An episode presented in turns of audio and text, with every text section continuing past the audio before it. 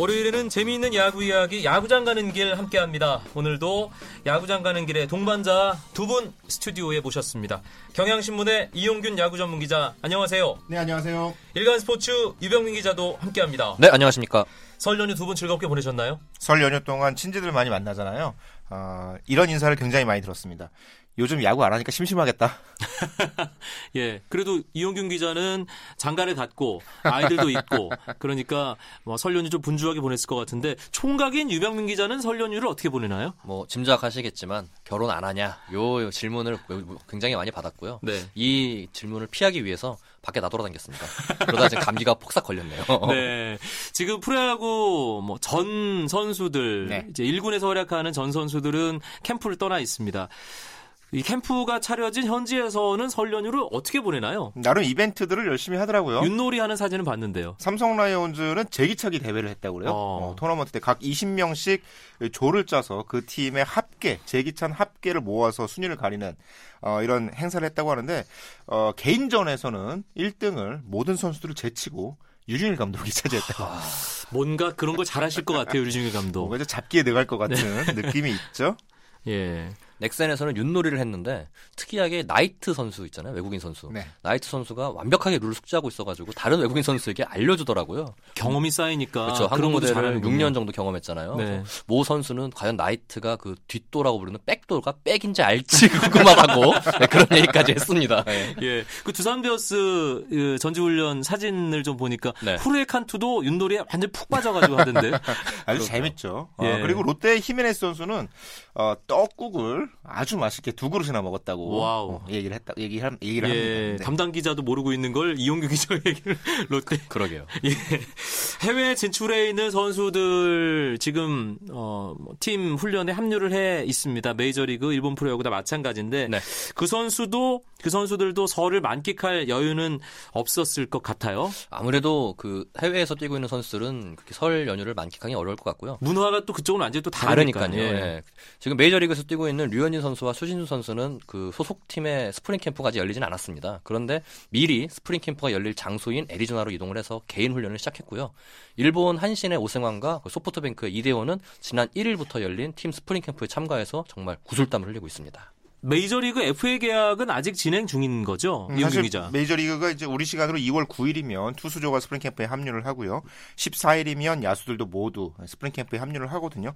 정말 이제 일주일도 채 남지 않은 상황인데 아직까지 굵직굵직한 FA들, 특히 투수들 쪽에서는 아이로, 아로요를 비롯해서 그렇죠. 어, 노- 베테랑 선수들이 아직 계약을 하지 네. 않고 있는 상황입니다. 음. 계속 진행 중이라고 할 수 있죠. 국내 팬들 입장에서는 윤석민 선수가 과연 어떤 팀의 선택을 받을 수 있을 것이냐, 네. 과연 어떻게 될 것이냐 이 부분이 아주 큰 관심사거든요. 네. 관심을 보이는 구단 이름들은 나오고 있는데 뭔가 진행되는 좀 양상이 지지부진해 보이는 느낌. 고개를 갸우뚱하게 하는 구석이 있어요. 일단 윤성민의 에이전트를 맡고 있는 보라스는 굉장히 자신 있게 얘기를 하고 있습니다. 보라스는 늘 자신 있잖아요. 그렇죠. 아. 예. 예. 지난달 30일에 그 보스턴 지역 매체와 인터뷰를 했는데 보스턴과 미네소타가 윤성민에 관심을 갖고 있다 이렇게 얘기를 했는데 특별하게 이렇게 그쪽 구단에서 반응은 없었어요. 그리고 여기에 또 오늘은 또 텍사스에서 윤성민에게 관심이 있다는 보도가 나왔습니다. 그 미국 언론에서 텍사스가 프리에이전트 윤석민에게 관심이 있는데 이 관심은 그 주축 투수였던 홀랜드가 부상을 당하면서부터 이 강화되고 있다고 이렇게 좀 전해지고 있습니다. 그냥 한번 쿡 찔러보는 정도 아닌가 싶기도 하고요. 음, 아무래도 윤석민 선수가 굉장히 비싼 몸값을 필요로 하는 선수는 아니고요. 구단들로서도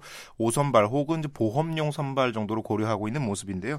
어, 윤석민 선수가 어쨌든 이 이번 주 안에 이 스프링 캠프가 곧 투수조가 9일부터 합류를 해야 되기 때문에 이번 주 안에는 어느 정도 윤곽이 드러나야 되는 상황이거든요.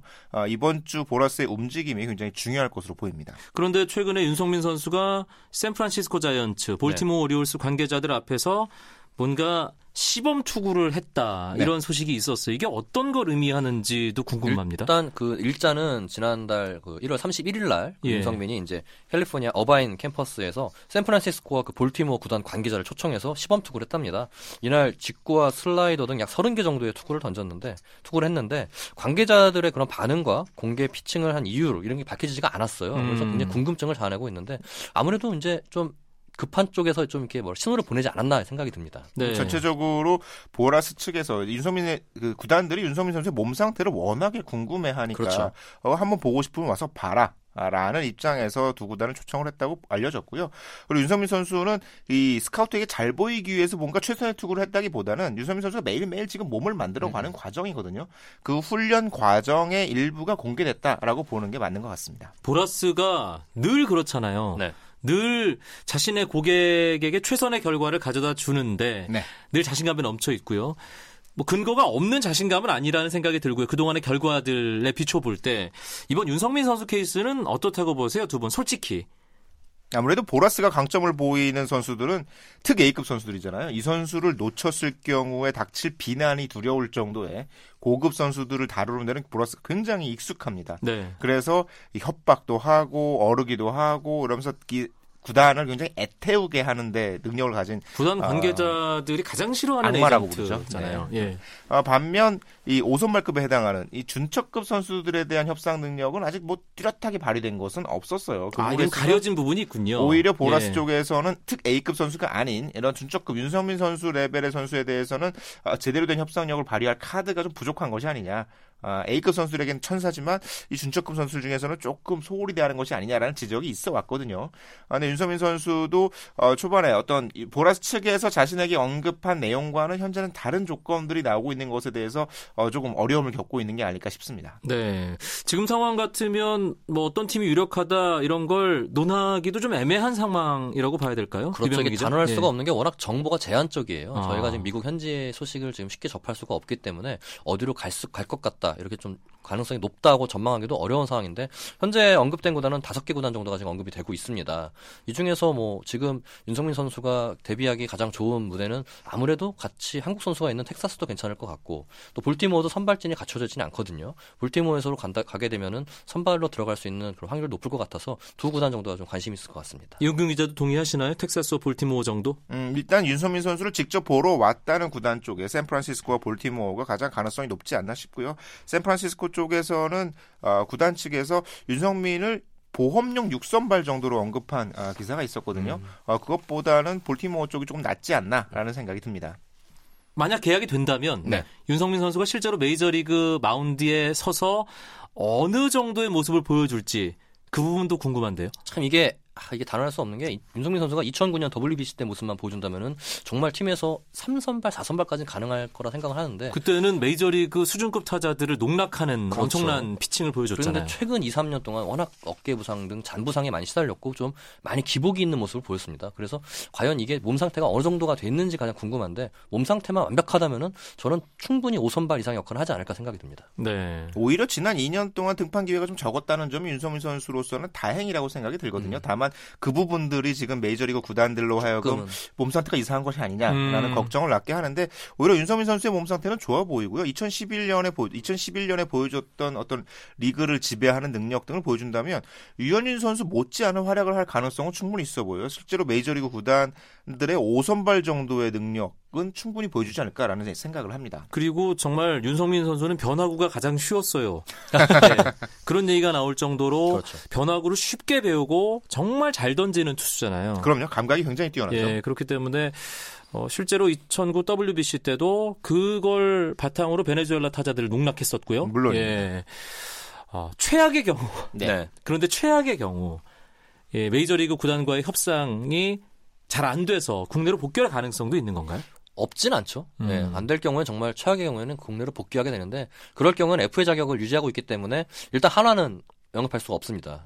두 명을 다 영입했기 때문에 힘들고 네. 그외 구단들이 지금 이제 윤성민에게 지금 러브콜을 보낼 걸로 보이는데 음. 제 담당 구단인 롯데도 담당자가 이제 윤성민 한 차례 만났다고 해요. 그만큼 이제 모든 구단들이 윤성민 정도면은 군침을 흘릴 수 있는 카드죠. 그러니까 저쪽 협상 결과가 나오기만을 국내 구단들도 기다리고 있는 상황이네요. 가장 긴장하고 있는 건 기아 타이거즈가 아닐까 싶어요. 아무래도 그렇죠. 예. 네, 만약에 윤성민 선수가 돌아왔는데 놓친다면 아. 팬들의 비난이 굉장히 심할 것 같거든요. 아, 알겠습니다. 그건 좀 열어두기로 하고요. 그렇죠. 예. 월요일 밤에 야구 이야기 야구장 가는 길 듣고 계십니다. 경향신문의 이용균 야구 전문 기자, 일간스포츠 유병민 기자와 함께하고 있습니다. 월요일 밤에 함께하는 야구 이야기 야구장 가는 길 듣고 계십니다. 경 향신문 이용균 야구 전문 기자, 일간 스포츠 유병민 기자와 해외파 우리 선수들 또 윤성민 선수 거취와 관련된 이야기까지 나누고 있습니다. 나머지 해외파 선수들의 지금 상황 또 올 시즌 준비하는 여러 가지 이야기들 나눠보겠습니다. 윤성민 선수는 뭐 팀을 결정해야 하는 상황인데 추신수, 류현진, 어, 일본의 이대호, 오승환 선수는 2014 시즌을 차근차근 준비해 나가는 상황입니다. 추신수 선수와 류현진 선수 유병민 기자가 아까 얘기를 해준 대로 네. 어, 캠프는 시작 안 했지만 캠프지로 이동을 해서 지금 준비 중이죠. 네, 그렇습니다. 류현진 선수는 일단 지난달 초에 미국으로 건너가서 개인 훈련을 시작했습니다. 이후에 개인 훈련 하다가 구단 자선 행사 같은데 모습을 나타내더라고요. 그래서 뭐 푸이그 선수와 익살스러운 장면도 연출하고 뱀을 본다, 보고서 깜짝 놀라는 표정을 지어가지고 정말 팬들의 많은 진짜 귀여움을 차지했는데 네. 그 행사를 모두 마치고 어, 지난 2일에 어, 애리조나를 이동해서 본격적으로 훈련을 또 시작했고요. 추신수 선수 역시 지난달 23일에 애리조나 서프라이즈에 위치한 텍사스 훈련장에서 개인 훈련을 시작했습니다. 제가 LA도 갔었거든요 이번에 네. 예, 류현진 선수는 안 보이더라고요. 아, 그렇죠. 죄송합니다. 떠났죠. 예. 추신수 선수는 네. 이번 시즌 아무래도 엄청난 대우를 받았기 때문에 네. 팬들의 기대감 그에 따른 추신수 선수 본인의 부담감 분명히 있겠어요. 텍사스 팬들은 롯데 팬들하고 좀 비슷할 것 같아요. 한때는 정말 뻥뻥 치던 타자들이 굉장히 많았던 화끈한 야구를 그렇죠. 보고 있다가 지난해에는 정말 빈타에 허덕이는 팀을 봤었는데 어, 이제 다시 어, 도, 타선이 강화가 되면서 어떤 장타에 대한 기대, 득점력에 대한 기대가 굉장히 높아진 상황이고 그 중심에 추진수 선수가 있거든요. 어, 추진수 선수가 일단 약점으로 계속 지적됐던 왼손 투수 상대의 어려움. 음, 이런 부분들을 극복하기 위해서 굉장히 어떤 마음적으로도 정신적으로도 준비를 많이 하고 있다고 하거든요. 아, 그 부분을 극복해 나가는 것, 자신감을 찾는 것이 스프링 캠프의 가장 큰 숙제라고 보입니다. 네, 하지만 지난해 신시내티에서 그렇게 많이 맞아가면서도 예 좋은 성적을 기록한 추신수였기 때문에 텍사스에서도 사실 큰 걱정은 안 되고요. 한편으로 류현진 선수가 네. 이제 메이저리그 진출 2년 차가 되는 거잖아요. 2014년에 그렇죠. 2년 차 징크스. 그런데 또 류현진 선수에게는 그렇게 또 해당이 안 될 것 같다는 생각도 들고 아무래도 그럴 게 류현진 선수 같은 경우에는 메이저리그에서 야구를 시작한 게 아니라 국내에서 7시즌을 뛰고 이제 미국을 건너갔지 않습니까? 실제로 2006년에 데뷔한 이후에 2007년에 무슨 2년차 징크스 따위는 없었잖아요. 없었죠. 전혀 없었죠. 그게 뭐예요? 이렇게 물어봤을 뿐. 예. 예. 자, 그게 뭐예요?라고 물어볼 정도로 정말 좋은 활약을 펼쳤는데 미국 매체에서는 류현진이 지난해보다 좀 빠르게 시즌을 준비하고 있다. 아무래도 상대 팀들이 류현진에 대해서 분석을 많이 할 것이기 때문에 데뷔를 해야 될 거라고 지적을 했습니다. 음. 아마 이제 2년차 징크스를 언급하는 것 같은데 류현진 선수는 뭐 국내에서는 이미 뭐 7시즌을 겪었기 때문에 노하우나 이런 위기 관리 극복은 다 잘 알고 있어서 큰 문제는 될 것 같지 않습니다. 그럼 지난 시즌 정도의 성적은 준수하게 거둘 수 있다. 이렇게 볼 수 있을까요, 유병민 기자? 사실 류현진 선수가 한국에 있을 때 남들보다 훈련을 아주 많이 하는 스타일은 아니었거든요. 그렇죠. 근데 스프링 캠프 2주 전에 일찌감치 몸을 만들기 시작 시작했다는 점 굉장히 고무적으로 보이고요. 어, 특히 최근에 이 다저스 트위터가 공개한 사진 중에 푸이그 선수가 끌어안고 있는 장면이 있는데 사실 류현진 선수가 출국할 때 당시에는 몸이 굉장히 좀 커져 있는 상황이어서 어, 전문가들이 좀 우려를 나타내기도 했었는데 그때 그 사진을 보면 몸이 굉장히 다시 날렵해지고 음. 다리 근육이 많이 올라온 모습이었어요. 네. 그래서 류현진 선수가 아, 확실히 한국 에스 때와는 다르게 착실하게 지금 준비를 하고 있구나 이런 모습을 보여줬습니다. 제가 출국하기 전에 통화를 한번 했었는데 신나게 놀았으니까 죽도록 운동해야 한다고 그렇게 얘기했습니다. 알겠습니다. 일본 프로야구에서 활약하는 우리 선수들에 대해서도 많은 분들이 기대를 갖고 있습니다. 특히 오승환 선수가 예, 국내 프로야구를 정말 평정하고 어, 일본 프로야구 한신 타이거즈의 마무리 투수로 새 출발을 하는데 네. 이 센트럴 리그는 타격을 해야 되잖아요 투수가 그쵸. 그래서 타격 훈련 한다고 해서 이게 좀 화제가 됐어요. 네, 오승환 선수가 1일 한신의 스프링 캠프에 참가를 했는데 이틀 동안 타격 훈련을 했어요. 또 상당한 시간을 할애했더라고요. 그래서 굉장히 많은 관심을 모았는데 오승환 선수는 타격하고 나서 공이 빨라서 잘 안 보이더라고. 네, 그렇게 얘기하면서 타격 연습을 많이 해야겠다 네. 이렇게 얘기를 하더라고요. 뭔가 역지사지할 수 있는 그렇죠. 계기가 됐겠네요. 내 공이 이렇게 빠르구나. 네. 그런 생각을 했을 것 네. 같아요. 경기고등학교 시절 타격 성적은 어땠습니까, 오승환 선수? 오승환 선수가 고교 시절에는 강타자였습니다. 2000년에 경기고에서 21경기를 야수로 뛰었는데 77타수 24만타, 타율이 2할 9푼 9리에 3홈런 14타점을 기록했습니다. 음... 그 정도면 그냥 평균 이상은 하는 아무래도 예. 예. 사실 센트럴 리그 마무리 투수기 때문에 타석에 들어설 일은 많지 않거든요. 네. 임찬현 선수가 야크로트에서 마무리 투수 뛰었지만 타석에 들어선 건 딱 한 차례밖에 그리고 없었어요. 타석에 들어서도 그렇게 뭐 애를 써서 타격을 하는 것 같은 느낌은 안 들었어요. 뭐 선동열 감독 같은 경우 얘기하는 게 번트를 연습을 많이 하라고 얘기하더라고요. 아무래도 그렇죠. 타격보다는 그런 작전 수행이 중요할 것 같다. 또 이렇게 조언을 했습니다. 네. 이대호 선수가 팀을 옮겨서 어 이제 소프트뱅크의 중심 타선에서 제 몫을 해야 되는데 네. 지난 시즌 개인적으로는 괜찮았는데 네. 팀 성적이 받쳐주질 않아서 뭔가 좀 아쉬움이 있었습니다. 올해는 다르겠죠 분명히? 음, 아무래도 소프트뱅크가 좀 좋은 팀이잖아요. 네. 소프트뱅크, 소프트뱅크가 이대호뿐만 아니라 지난 시즌 일본 프로야구에서 뛰었던 스탠리지, 울프, 사파테 등 이제 투수 3 명을 모두 다 아, 잡아냈고요. FA인 나카타, 쓰루오카도 데려왔고 이 이대호 같은 오른쪽에 이제 거포 선수의 이제 카니자레스도 획득했고 굉장히 많은 이 전력 어, 보강이 이루어졌기 때문에 소프트뱅크가 정말 퍼시픽 리그 우승을 목표로 가고 있거든요. 이번에 영입 자금으로 30억 엔을 썼다고 그러더라고요. 오호. 예. 어마어마한 금액 쓴 거죠. 그러면 일본 시리즈에서 활약하는 이대호 선수의 모습을 2014년 가을에 볼 수도 있겠네요. 이대호 선수의 소원이잖아요. 네. 한국 시리즈에서 못 뛰어봤기 때문에 그렇죠. 아~ 일본 가서라도 꼭 우승을 시키고 싶다. 그러네요. 한국 시리즈에서 못 뛰어봤네요. 네. 예, 포스트 시즌에서는 활약을 했지만 부산고 시절 우승한 이후에는 거의 지금 우승 경험을 못 해보기 네. 때문에 아, 최고의 자리에 못 올라봤다. 네. 일본 무대에서 아, 꿈꿀만 하네요, 정말로. 한신도 센트럴 리그에서 상당히 경쟁력이 있는 팀으로 꼽히잖아요, 늘. 네. 그렇죠. 오승환 선수를 영입하면서 뒷문을 강화했는데 다른 전력 보강도 있었습니까? 일단 한신은 도미니카 공화국 출신의 그 내야수 마우로 고메즈를 영입을 했습니다. 지난해 보스턴 소속으로 좀 빅리그를 밟아서 37경기에서 타율 2할 7푼 5리에 17타점을 기록했는데요.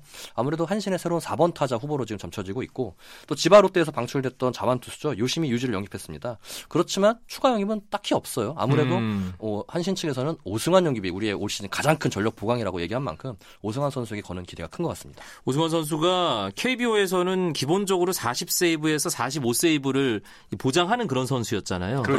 일본에서는 어떨까요? 일본에서 일단 오승환 선수의 목표는 블론 세이브를 하지 않는 것이 목표라고 했거든요. 항상 그 인터뷰죠. 예. 예. 항상 그 소리가 매년 교과서네요. 네. 그렇죠.